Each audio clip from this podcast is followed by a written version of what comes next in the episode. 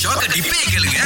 என்னன்னா பல பேர் அகில அந்த டிரைவிங் லைசனை வந்துட்டு ரெனியூ பண்ணாம இருக்காங்க ஆமா. அது மட்டும் கிடையாது இந்த ரோட் டேக்ஸ் அப்புறம் இன்சூரன்ஸ் அப்படின்னு இருக்குல்ல வாகனங்களுக்கு அது என்ன சொல்லியிருந்தாங்கன்னா முப்பத்தி ஒன்னு டிசம்பர் இருபது இருபத்தி ஒண்ணு வரைக்கும் நீங்க எடுக்காம இருந்தா பரவாயில்ல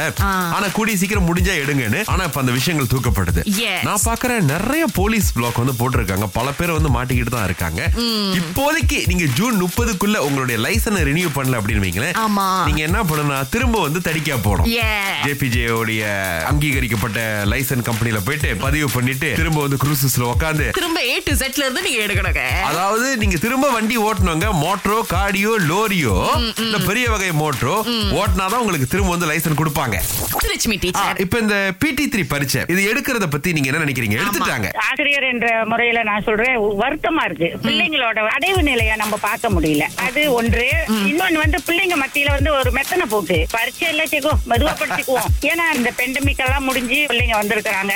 பிள்ளைங்களோட நான் இடைநிலை பள்ளியை பாக்குறது ரொம்ப வருத்தமா இருக்கு அடைவு நிலையை நம்ம பார்க்க முடியல அப்ப டீச்சர் இப்ப இந்த மாதிரி முக்கியமான பரீட்சைகள் இருக்கிற வருஷம் வந்து இந்த பிள்ளைகள் படிக்கிற விதத்துக்கும் இப்ப அந்த பரீட்சையை எடுத்துட்டோம்னா அவங்க வந்து படிப்பை பாக்குறதுக்கும் ஒரு வித்தியாசம் இருக்கு அப்படின்றத நீங்க பாக்குறீங்க ரொம்ப வித்தியாசம் இருக்கு அந்த ஒரு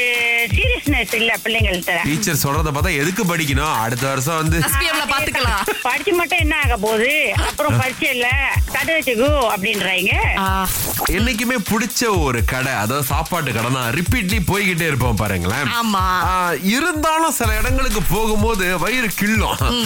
ஃபேவரட் கடைக்கு தான் போனோம்னா வந்து வயிறு தாங்காது கேஸ் ஏறிட்டு சட்டை போட ஆரம்பிச்சிடும் அப்படின்னு ஒரு நிலைமை வரும் பாருங்க ஆனா ஃபேவரட் ரெஸ்டாரன்ட் சொல்லும்போது சுரேஷ் அதுக்கு நிறைய காரணங்கள் இருக்கு ஒண்ணு பாத்தீங்கன்னா கண்டிப்பா வந்து சாப்பாடு ரொம்ப நல்லா இருக்கணும்னு எதிர்பார்ப்போம் நிறைய பேர் வந்து சுத்தமா இருக்கணும்னு எதிர்பார்ப்போம் இன்னும் ஒரு சில பேர் ஆர்டர் எடுக்கிறவங்க ஆமா கஸ்டமர் சர்வீஸ் அதாவது வந்து அங்க இருக்கிற அண்ணன் நம்ம வந்ததுக்கு அப்புறம் வாங்கணும் அப்படின்னு தூரத்துல இருந்தே கத்தணும் ஓகே நம்ம அடிக்கடி வர ஒரு ஆளு எனக்கு தெரிஞ்ச ஒரு சாப்பாட்டு கடை இருக்குங்க அங்க போனா புதன்கிழமை போனா அவர் சொல்லுவாங்க இன்னைக்கு ஆட்டரிச்சு ஆ. அப்புறம் ரத்த பொரியல் இருக்கு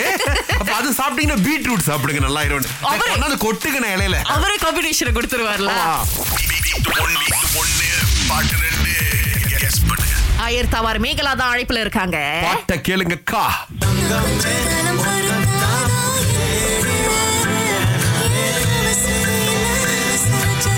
கமான் ஆயிரத்தி ஆறு பேரை தூக்கி நிப்பாட்டுங்க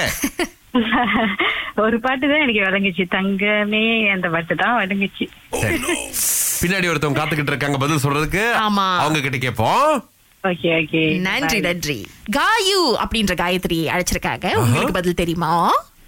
ஒரே ஒரு பாட்டு தான் வருங்க ஏன்னா எல்லாரும் என்னது? அதே தான் சொல்றீங்க இன்னும் கொஞ்ச நேரம்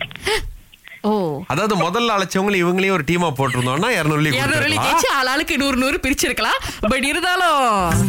அப்படி கொடுக்குறாங்க முடியாது அது முடியாதுங்க போட்டினா போட்டிதான் இந்த பாட்டு இருந்தது சரியா சரிங்க அந்த இன்னொரு பாட்டு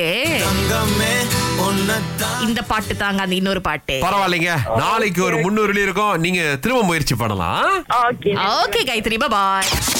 திங்கள் முதல் வெளிவரை காலை ஆறிலிருந்து பத்து வரை கலக்கல் காலையில் சுரேஷ் மற்றும் அகிலாவுடன் இணைய தவறாதீங்க ராகா ஆஹா சிறந்த இசை